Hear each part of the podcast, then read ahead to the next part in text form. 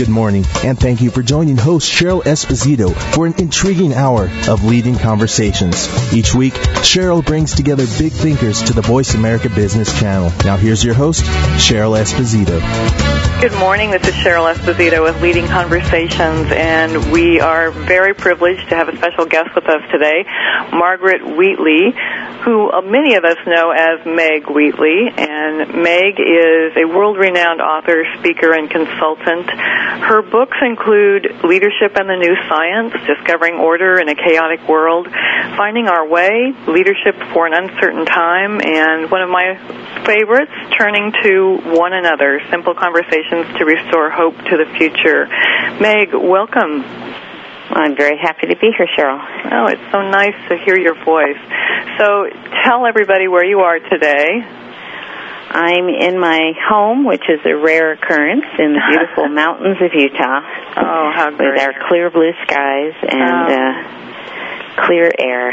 How nice. A beautiful way to live. You travel the world a lot, so coming home to a place of beauty is important, huh? It certainly is, yeah. Yeah. Well, today's topic, Are We Becoming Leaders for This Time, is something that you have spent a lot of time in your life looking at and sharing and shaping how leaders should show up in the world, how they can, how organizations can shape their um, performance, shape their cultures, and have people who really want to be there. And so today I'm really hoping to get into some of this. And you've talked about that there is a call to fearlessness for gentle leaders, and I find that absolutely a fascinating statement. Um, being fearless, being gentle, um, we typically equate fearlessness with something that is aggressive, and so Yeah, I, I'm getting more and more focused on the issue of warriorship. Uh, Now, I mean it as spiritual warriorship, but it it includes things beyond that for me now. It's the whole concept of the person who the wonderful definition uh, that um, a fear, fearlessness means not being afraid of who you are. oh, And I've been exploring that now with colleagues. It's about not being afraid of our own visions, our own goodness. You know, it's not that that quote doesn't direct us to our neuroses, but rather to our capacities. Hmm. And I've also been encouraging people to just think about whether they do see themselves as a spiritual warrior at this time because the way it impacts us as consultants, coaches, or leaders is that if we think that everything can be fine again, just as it was, although I don't think it ever was fine, but no. let's just, you know, that what we need to do is just fix and repair existing systems. So we're going to fix healthcare, we're going to fix public education. And what that comment implies is that these systems are basically okay.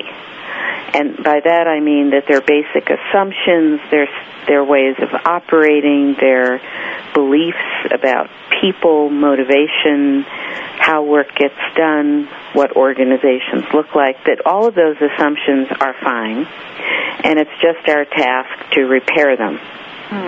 Now, the the reason I go to the spiritual warrior, which I sometimes also just think of as the pioneers, um, is if you don't think things are repairable and that these systems are just in a state of necessary uh, collapse, then the question is, uh, what's my work? If I'm not going to go in there and fix things, what is my work? And I think that's where spiritual warriorship and fearlessness come in because it's a very difficult, lonely role, but it means that you're going to try and embody the future even as we live through this very crazy, terrible time. And that you're going to be a champion for human goodness, for the human spirit. You're going to be a champion for uh, knowing that work can be done in ways that it, that do inspire us and engage us, but you're going to be out of the mainstream. Right. And therefore, I, I think it calls for a quality of fearlessness that has not been asked of us previously. Well, how did you find your own fearlessness? I mean, you've been having conversation around subjects like this for a long time outside of the mainstream thinking. Where did that come from in you? I actually don't know the answer to that. Mm-hmm. um, I I remember. Um, I well, let me say. I think it comes from just assuming that that when something is clear to me, it should be clear to everyone else, hmm. and not understanding that it could be avant-garde or ahead of its time. I mean, I do remember so many people telling me that Leadership in the New Science was a courageous book, and I would just look at them and say, well, no, it's just you know these are great ideas, and we should Mm-hmm. we should really look at them.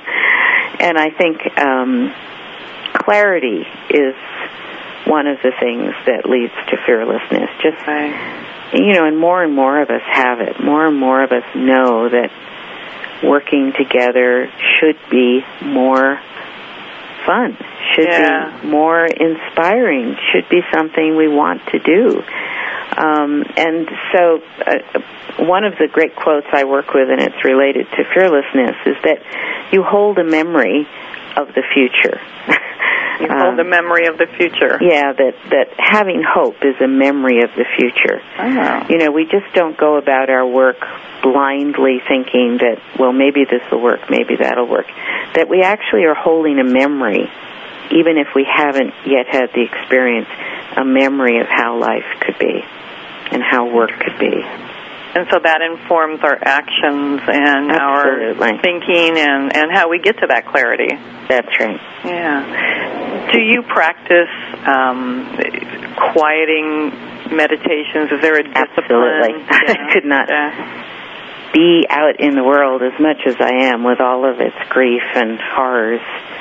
Um, and that's grief and horrors inside major organizations, but also in third world countries. So, Right, right. um, but there's so much suffering, and I know I couldn't be out there if I didn't have a a very committed spiritual practice. I mean, Yeah. peace does not come to you casually these days, and you don't get it from the external environment. So I think we all have to develop some form of practice that actually makes us familiar with peace and centeredness hmm. so we can be out there and Yeah. be helpful to others. I like that so that we can come familiar with peace. You know, how can we be um, helping others be peaceful if we don't know what that is? That's right. Yeah. Well, and you know, in your book, um, "Turning to One Another: Simple Conversations to Restore Hope to the Future," um, I have to tell you that was published shortly after 9/11, and it was obvious that it had been written before 9/11. Right. And um, I was, it was almost chilling to me as I read that and thought, oh my gosh, this applies so much to um, what's going on, turning to one another, having conversation. Can you talk a little bit about the premise of that book? Well, the premise is stated at the very beginning that we can change the world if we only start talking to one another again. And the conversation is the way human beings have always been together, made plans, developed strategies, you know, long before we got into this over technical, uh, all these processes that just, you know, we were fill in the boxes or check things off or do project plans. And conversation is still the dominant mode of planning, even in our very large corporations. We just, it isn't visible to us. Um, but in terms of if you want to build community, if you want to establish trusting relationships, um, there is only one way to do that, and that's by conversation. I think the great tragedy of this time is no, we no longer want to talk to each other. Hmm. You know, we know our position, we have our position, and that's it. And that's very much the way the media plays things out for us these days. Um, how do we teach people to think? Because it seems that that is a uh, basic fundamental of Yeah. conversation, It's a right? disappearing skill, let me tell you. Yeah. Um, I think that what we need to do, first of all, is realize that in a high stress, fast paced environment, which is our lives these days, that we actually lose our capacity to think. We only react.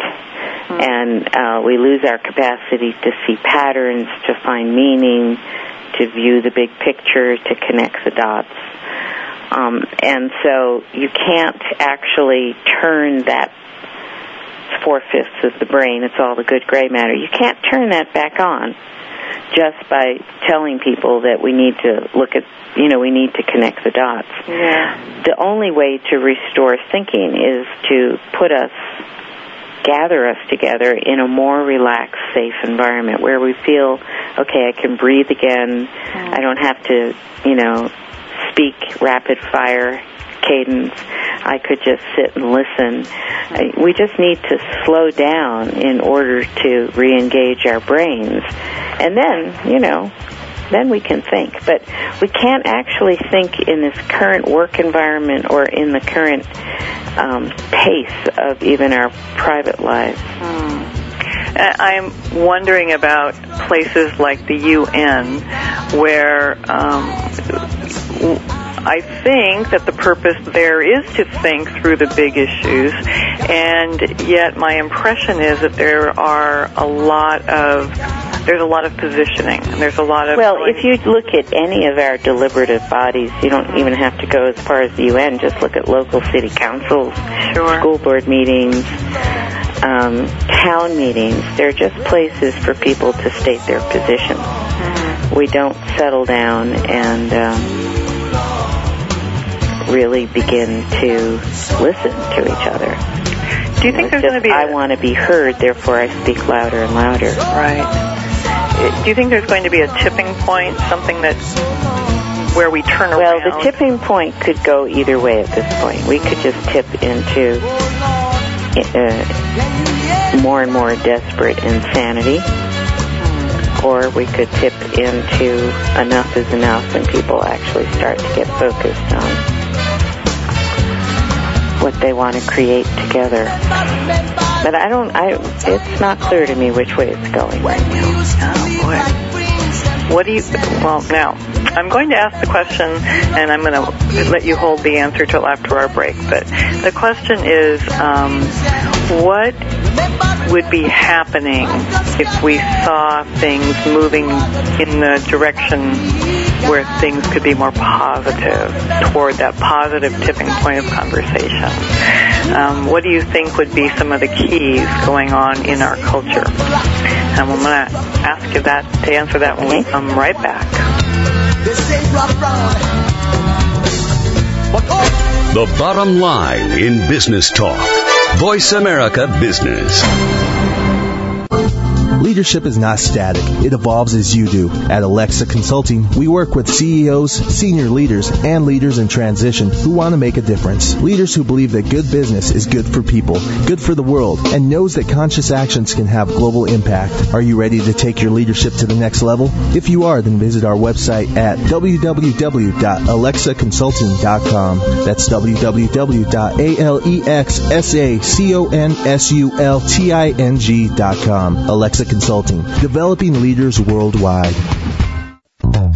Are you looking for a unique perspective on today's market from an experienced economist? Well, look no further.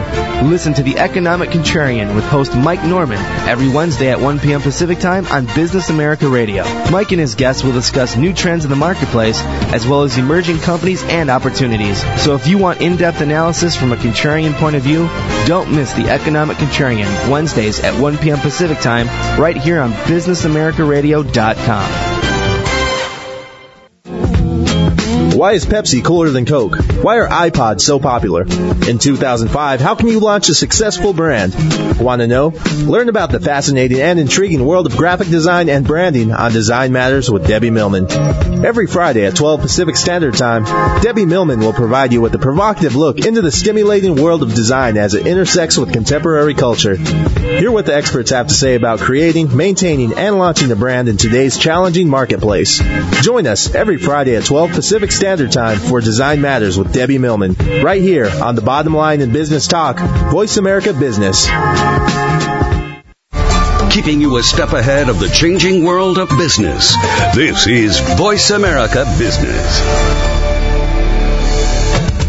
We appreciate you joining our leading conversations today. If you would like to participate in today's conversation, please call us now at 1 866 472 5790. That's 1 866 472 5790. Now back to your host, Cheryl.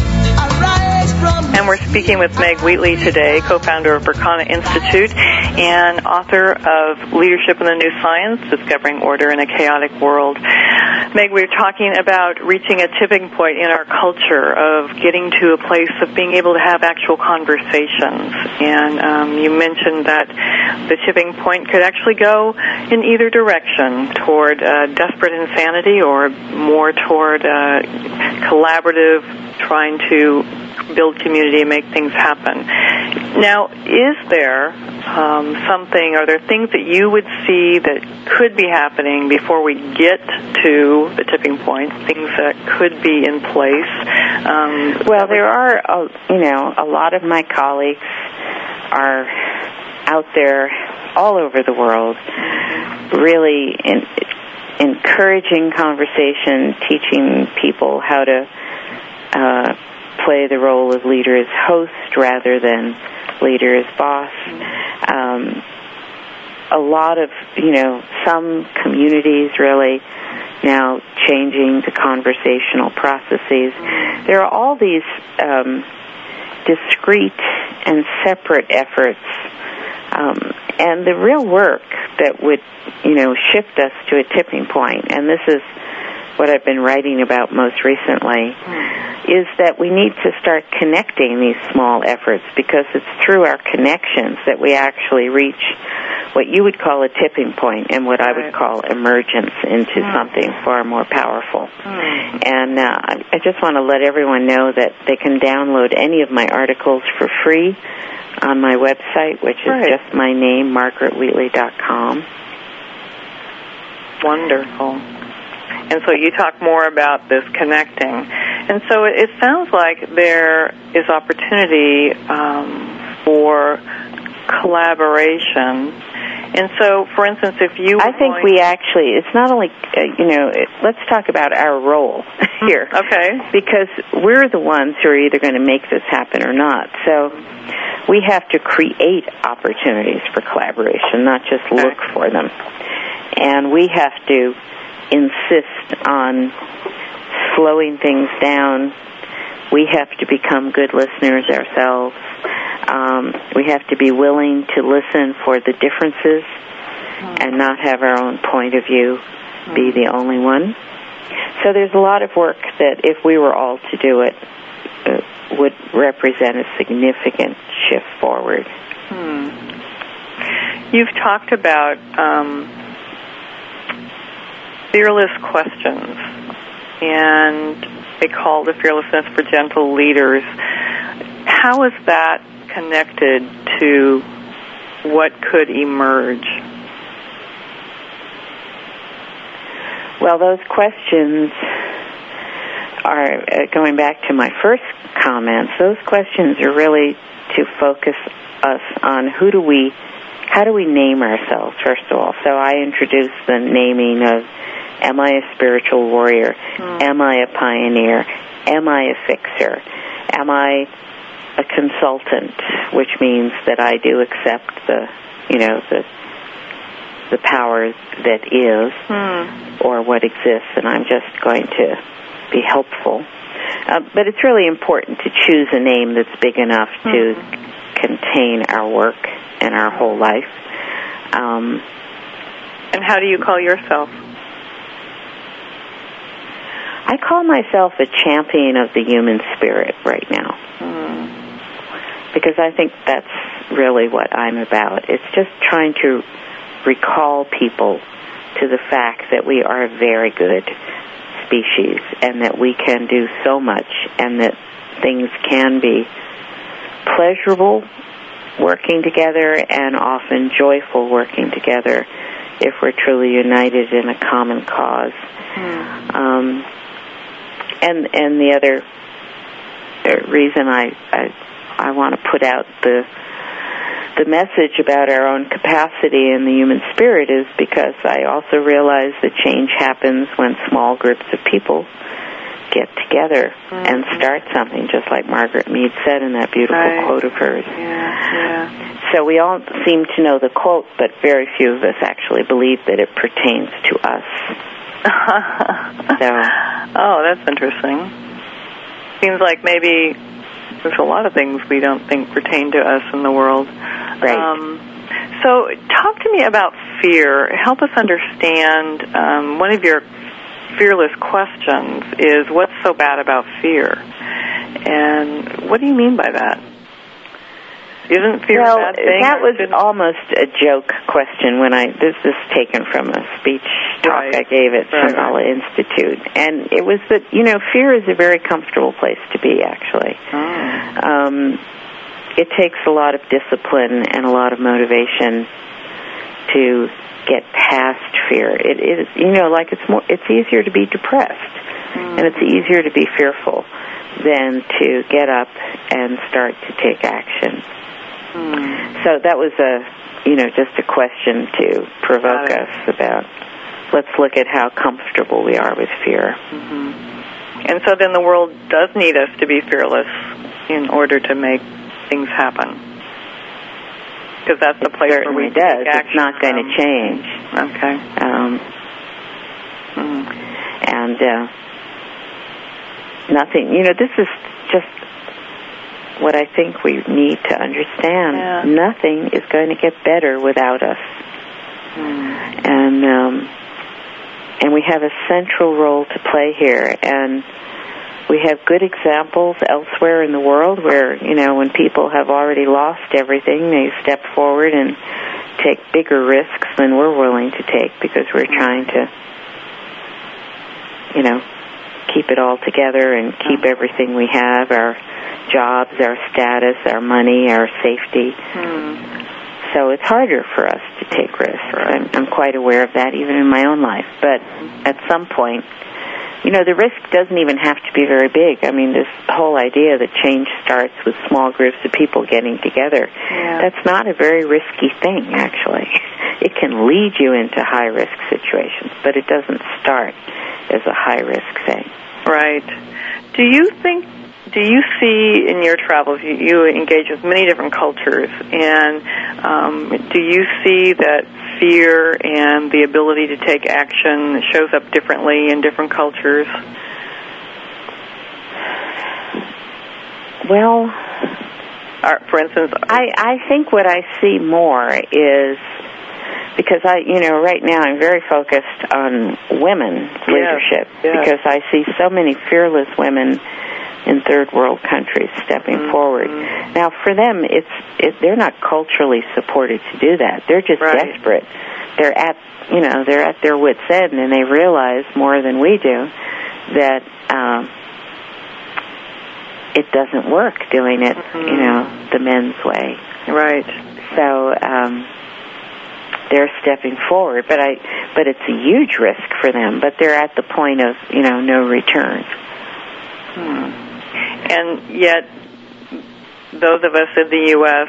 Um, seems it seems like there's a lot of fear in our culture in the U.S. these days, and I don't know if that's a Western culture in general or if it's, No, it's worldwide. it's I mean, it's it's the dominant strategy I think of leaders, senior leaders, to control people and Hmm. hold us um, to what they want us to do.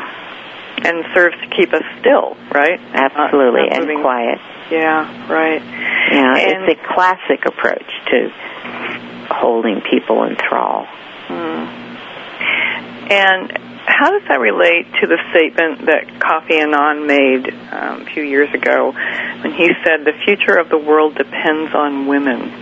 Yeah, well, I think it, there's two meanings to that, and the first is that the future of the world really does depend on women stepping forward with their leadership because we do lead in different ways and we do think about the future, we give back to the community, we worry about the children, and we um, just in general think about the whole of the community. Hmm. But I think the other interpretation I've given to his quote is that the way women and children are treated right now in the world is more than appalling. I mean, you know, d- destroying villages, raping women, these are now weapons of war. And it's so much so, um, civilian populations have become a primary weapon of war, destroying people and villages and agriculture and turning children into soldiers in the worst cases. So I think um, what Kofi Annan might have meant, or I let him mean, is that we really need to start paying attention to what happens to women and children in this world. Otherwise, we won't have a future. Hmm. And so the women who are most desperate, who you see stepping forward and um, being willing to take a stand and make a difference, does that does it have to be at a point of desperation? I mean, I mean, obvi- I mean, well, let me back up. Well, obvi- the I, I don't know the answer I don't no, know the answer to that. I just, you know, I know what I see out there, Huh. and I know that we're still very cautious here as women leaders, Mhm, and we don't step forward, and we're still trying to make nice. Mhm, You know? mhm, mhm. And, And so, so where you're- that comes from feels to me like it comes from wanting to have it, have everything, Oh. including, you know, being loved, uh, having our jobs, not offending the men. Um, there's a lot of constraints on us. And you are doing and have been for a while a women's leadership revival tour. I have. We will have completed 11 of these um, by mid-June, and they are designed to help um, us American and Canadian women really reflect on um, what's happening to women in the world, what is the gift we can offer in our leadership, and also to understand that the world changes when small groups of people get together Hmm. and understanding the power we have. hmm How's this being received as you travel around the Well, world? they're, they've been wonderful events. I mean, and they are revival tours. We have music, we have fun, we have a lot of high energy, and we have really good conversations. So, Uh, when we saw you in San Francisco on um, one of your Women's Leadership Revival Tour meetings, um, you were sharing a story about how the concept of women's leadership revival was perceived by um, one of the by a woman in Africa. South Africa. South Africa. Yeah, she's the one who actually helped me. She prompted me to develop and design this tour because I had introduced a group of women that I had. I lead women's learning journeys to South Africa. Hmm. I have one coming up the end of October. If anyone's interested, they could go again on my website and look for the women's learning journey to South Africa on there. And we were just getting ready to be to meet with women leaders of South Africa. Mm-hmm. And I introduced my group from Canada, the U.S., Australia, and Europe as tired Western women. So this great woman, Gill Marcus, who is very active in the struggle against apartheid and has had many government positions, she got up and she looked around the room and she said, could someone please explain to me what you Western women have to be tired about? because, you know, our social problems, our uh, societal problems are nothing compared to what South Africa or most other country, you know, countries deal with. But there we were really feeling exhausted. I mean, we are exhausted. So it's, it's a great question for us all to think about. And um, I don't know what the answer is for each individual, but it's good to explore what is it that makes us so tired. That's a great question. We're going to talk more about that when we come right back. Time ago, when we used to live like prince and princess. Fresh, dynamic, and totally prepared for continuing business education. Business Talk Radio. Voice America Business at voiceamerica.com. Leadership is not static. It evolves as you do. At Alexa Consulting, we work with CEOs, senior leaders, and leaders in transition who want to make a difference. Leaders who believe that good business is good for people, good for the world, and knows that conscious actions can have global impact. Are you ready to take your leadership to the next level? If you are, then visit our website at www.alexaconsulting.com. That's www.alexaconsulting.com. Alexa Consulting, developing leaders worldwide. Growing a business successfully not only requires increased sales, but profitable sales. Over 80% of small businesses will fail to do this in the first five years. On Acorns to Oaks, Growing Your Small Business with Tom Long, he will share his years of business experience to maximize profitability and ensure longevity and sustainability. Broadcasting every Friday at 1 p.m. Pacific, Acorns to Oaks, Growing Your Small Business provides insight into key areas of business, coordination of management, finance, operations, time management, people, and marketing, as well as sales. Tune in and learn how to grow your business into that mighty oak every Friday at 1 p.m. Pacific on Voice America Business. Are you ready to become a global citizen of the world? What would it be like to share your future with people of all ages from around the world who have one major thing in common? A commitment to make a difference with no language, religion, or age barriers. Make a difference in this world. Come to Bali this summer for an experience of a lifetime. Awakening Global Action, a seven day gathering that will change your world. Call 866 458 2254 or visit our website at www.baliinstitute.org. You are the leaders the world has been waiting for. Call today. Listen wherever you are. 24 hour business and financial news. Solid, focused, and informed. The leader in business talk. Voice America Business at voiceamerica.com. We appreciate you joining our leading conversations today. If you would like to participate in today's conversation, please call us now at 1 866 472 5790. That's 1 866 472 5790. Now back to your host, Cheryl. We're speaking with Meg Wheatley today, author of Finding Our Way, Leadership for an Uncertain Time, and co-founder of Berkana Institute, a global charitable foundation dedicated to serving life-affirming leaders. Um, so, Meg, you were talking about American Western women being tired. Um, why are we so exhausted? I think it's an individual question. I mean, certainly I've thought about it a lot.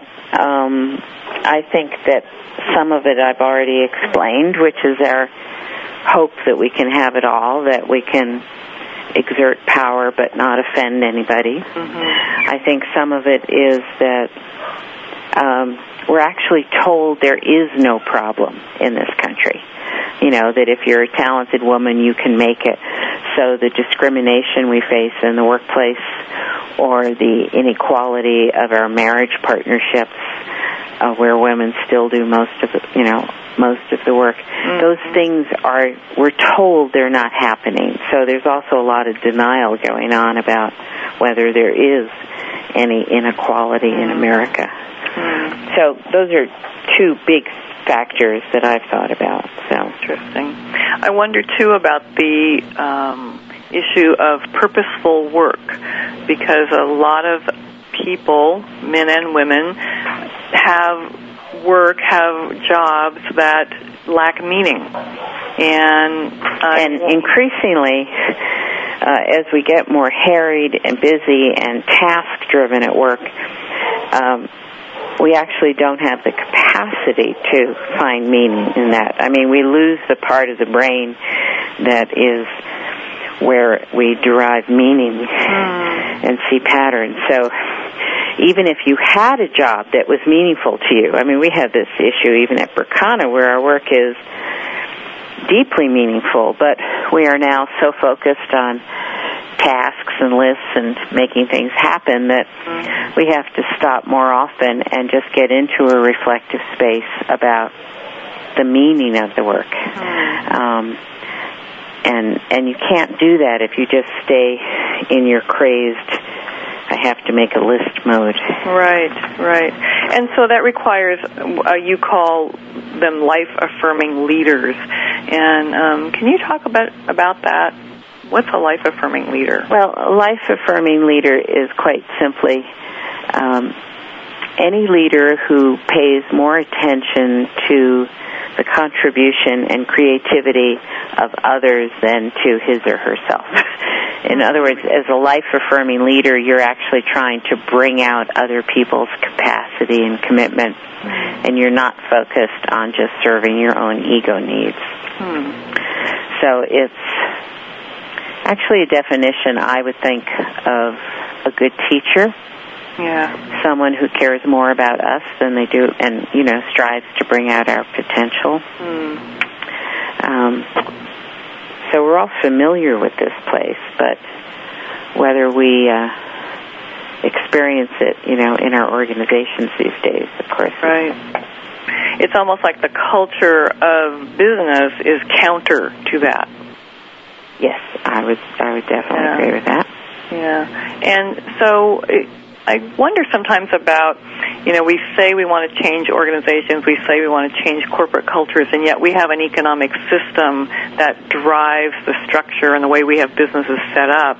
Um, are we going to have to change our entire economic system of Yes. capitalism? Absolutely. Now, Riane Eisler has just written a book about this very topic, um, really trying to help us see that there could be a different form of economics. I think it's, I haven't read it yet, but I'm sitting here holding it. It's called The Real Wealth of Nations Creating a Caring Economics.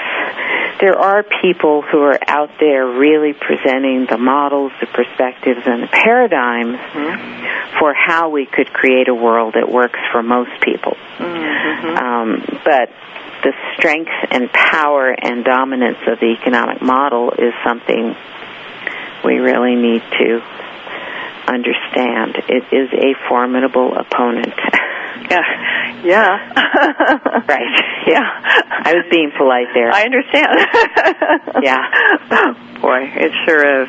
And you know, I mean, I um having been in the field of organizational change for many, many years and seeing some changes happen, small incremental changes, um on occasion um very large wholesale change which seems to be very painful for people um, and seems to not have a lot of um, uh, compassion for people in that process.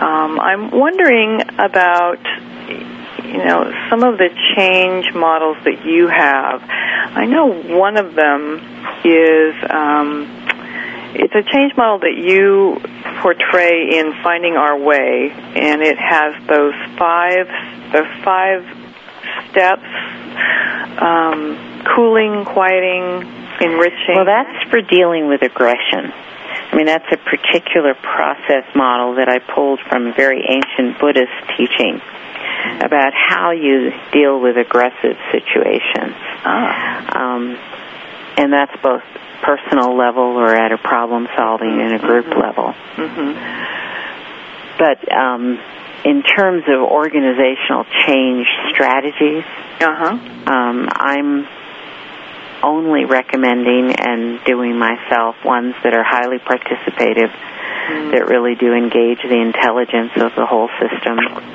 that bring people together where we have sufficient time to reflect. I don't care what those processes are, but I have some basic criteria that I know um, that I know works, even Yeah. though it's difficult. So. Um, Are you finding that um, corporate leaders are responsive to this? Not at all. Not at all. Yeah. I I've given up on corporate leaders. I gave up on them actually several years ago, but Really? what I've seen since 9/11 is such a retrenchment to command and control leadership based Mm. Yeah. out of fear Yeah. and and that's why I wrote Finding Our Way because this taking back control when you're feeling that things are uncertain is exactly the wrong move. Yeah. It actually disengages people. It uh, leads to uh, what we have now, which is record high levels of disengaged workers. I mean, when you're in a high risk situation, what you want is people who can act on their own intelligence, can make decisions, who feel trusted, and then you get maximum intelligence and you get really good responses. And Katrina is a great example of that because at the community level, there was immediate response and continuing. That's where the really good work is being done in New Orleans. Hmm. Um, at the bureaucratic level, at the at the city, state, and federal level, nobody could get it together. I mean, they spent three days arguing over who had jurisdiction. Um, so it's really important that we notice that when we clutch, when we get scared, if we reach for control, we're actually only creating more chaos. Hmm. Boy, that sure is counterintuitive, isn't it? Yeah. But, you know, the place I learned this was in the U.S. Army, which in battle does not use command and control. They use high engagement of every soldier. And that's, That's why, fascinating. why it works. So, That's fascinating because um, we view the military as so aggressive. exactly. And Yeah. so, you know, that, mm, boy, my, my mind goes in all different directions, such as, well, you know, the military actions. Um, well, in fact, Richard Strozzi Heckler, who's done some Right. work, um, has talked about how the military is not directing the actions in Iraq. Right. That has been a constant cry from the generals who write their letters and who go public and Right. who speak up that you know they're they have not been allowed to run this war the way they know they should. Mhm. They didn't even want to go to war, as I Right. learned from one colonel.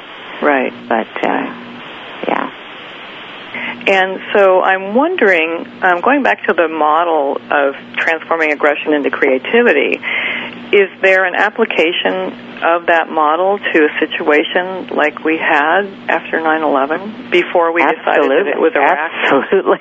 I mean, we went. You know, there's four steps to that practice, um, which is first you try and cool the situation down. You try and pacify emotions and just cool things down. And then the second stage is you look for more information. You look to enrich the conversation to bring in all points of view and and then you try and attract to you the resources you need so you could have a full picture and only the last stage is then you talk about okay what do we have to let go of what what would we have to destroy here? You know just not let it continue. Now we missed the first three stages there you know. Right. if you do the first three stages you find that um, you don't have to destroy very much. You know you have a kind of laser like precision about well maybe we don't need this program anymore. Maybe we don't need um, this belief anymore but we just leapt immediately to the most aggressive stance possible and uh, and accepted all that Right. so Fascinating conversation. We're going to be right back with Meg Wheatley. We've been fooling around for too long. We've been sitting down for so long. I am More and more people are starting their day with informative, focused business talk. Top experts. Today's business issues. Voice America Business at voiceamerica.com. Leadership is not static. It evolves as you do. At Alexa Consulting, we work with CEOs, senior leaders, and leaders in transition who want to make a difference. Leaders who believe that good business is good for people, good for the world, and knows that conscious actions can have global impact. Are you ready to take your leadership to the next level? If you are, then visit our website at www.alexaconsulting.com. That's www.alexaconsulting.com. Alexa Consulting, developing leaders worldwide. Mr. Simplicity, Bill Jensen, is on a mission to make it easier for you to get stuff done. He wants you to do less stupid stuff so you can do more of what matters. He'll coach you as a speaker at your event or one on one. He'll help you by consulting side by side with your teams, and he'll teach you through his books and downloads from his website. Visit today at www.simplerwork.com. And he welcomes your emails at bill at simplerwork.com. Smarter, not harder, is your work and your life, condensed and clarified. Mr. Simplicity is on a mission to make it easier for you to get stuff done. He'll give you the tools you need to do less stupid stuff and do more of what really matters. Let's succeed together. Tune into Small Business Trends Radio with Anita Campbell every Tuesday at 10 a.m. Pacific Time, 1 p.m. Eastern on the Voice America Business Channel. Each week, Anita and expert guests provide a big picture view of the small business market, identifying the trends and major events driving the robust growth of the small business market. Whether you are a small business owner or a company of any size desiring to sell small businesses or reach the small business market with a product or service, Small Business Trends Radio is your resource for trends that influence the global small business market. Right here on the bottom line for business talk, Voice America Business. Business information you need from the stock market to starting and managing your business. Voice America Business at voiceamerica.com. We appreciate you joining our leading conversations today. If you would like to participate in today's conversation, please call us now at 1-866-472-5790. That's 1-866-472-5790. Now back to your host, Cheryl. We're speaking with Meg Wheatley, and Meg, in our last seg, in our this is our last segment, and um, I'm I have seen that you said in the past there were three things, three images that actually changed your life. Um, this happened. I read this a long time ago. A picture of a chemical reaction. Another picture was a termite tower in Australia, and there was a third, and which was actually an aspen grove uh, near your home in Utah. Can you talk about why those three things had an impact on you? Well, the chemical reaction, which is the Belousov-Zhabotinsky reaction, shows that when you put chemicals together, instead of them just blending, they form these beautiful spiral patterns that rival any human art we've ever seen. And it's a great example of how life organizes into patterns and into higher levels of order um, by itself, not with human intervention. The termite mound was another great example of self-organization because it it shows how even uh, simple little termites can build very complex structures without plans, without an architect, without a boss, but all through their interactions. And the aspen grove has been a wonderful constant teacher about interconnectedness because when we look at a grove of aspens, we're really looking only at one tree because they're all connected through their root system, and that's how they propagate. They send out roots, and uh, so they never lose their connections. Mm. And I think those are still very essential lessons for us all. Now, they you can find. Um, you know, the lesson about interconnectedness or oneness is in every spiritual tradition that I've looked at. Right. But here you see it um, in beautiful aspen groves. Mm. Which is very much like you were saying that um, all of the people out in the world who are in discrete pockets trying to teach the elements of conversation and collaboration and emergent ideas, um, somehow there needs to be a network created there, like the aspen trees. Yes. Yeah. Definitely. Yeah. And so, what would you say to someone um, who said, "Okay, Meg, this is all great. We hear you. Tell me what to do." Well, I think we have to. Um, I think that's a dumb question. that's that's going back to we were talking about Peter Block's a book. That the Right. answer to how is yes. You just Uh, just have, you know, what Peter Block so beautifully explained is that when we say, so tell me what to do, I get it, tell me what to do, that's just a, a more clever way of putting up a barrier to having to do anything. It's like, okay, you fold your arms and you say, so as soon as you tell me what to do, I'll go Yeah. do it. Well, that's the old paradigm right there. That's command and control. That's passivity, dependency, everything we're Mhm. trying to get away from. Mm. And um, it's really essential that we realize that in all these great changes, they didn't begin because people knew what they were doing. They began because people felt they had no choice but to but to cr- create these changes, and therefore they just started and they learned as they went. You look at the history of Google, eBay, uh, America Online, they didn't know what they were doing at the Yeah. start. They Yeah. made it up as they went along. So this question of, well, tell me what to do comes from the place that is the problem to begin with. to begin Yeah. with. Oh, Yeah. yeah, yeah. And um, boy, when I think of that, I think about uh, little kids, and I think about their education and how you know first thing we do is say, make sure you line up in a straight line, and you know Right. sit quietly and don't ask questions, and et cetera, et cetera. So right. Right out the get go, we're teaching kids not to think for themselves. Yeah. Right. Absolutely. And so, as individuals, we have to take responsibility and lead our own lives in ways before our leaders in our country and organizations. We can't wait for them. That's that's exactly the language Yeah. I use. We can't wait for them. It's up to us. Even the good leaders are completely distracted these days, so we can't wait for them. It's got to be us. Well, and so they're distracted doing what?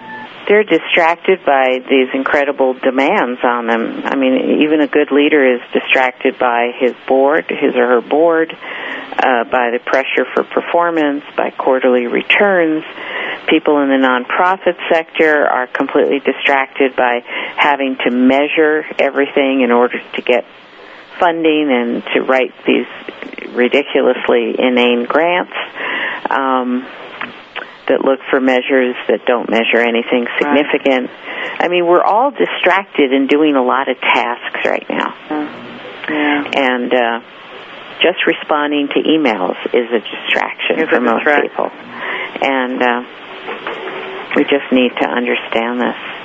Well, there's so much more um, to talk to you about, but our time is up today.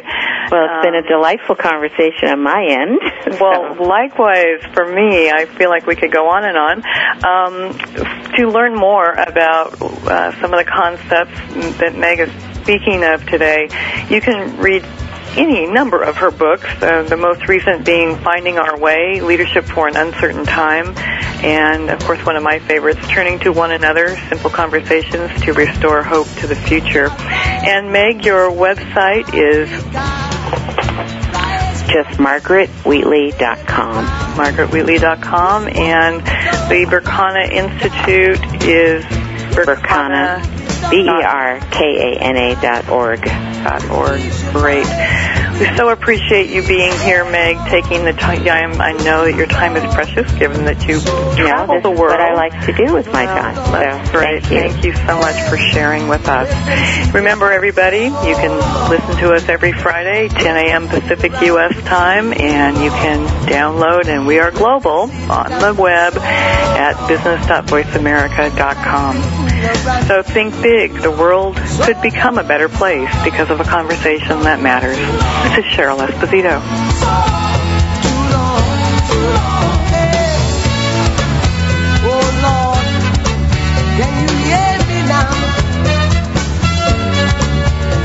Thank you for spending this hour with Cheryl Esposito and leading conversations. You can listen live every Friday at 10 a.m. Pacific Standard Time on the Voice America Business Channel. If you have a question or comment for Cheryl, please email her at leadingconversations at alexaconsulting.com. That's L-E-A-D-I-N-G-C-O-N-V-E-R-S-A-T-I-O-N S at A-L-E-X-S-A-C-O-N-S-U-L-T-I-N-G dot com. See you next week three, four,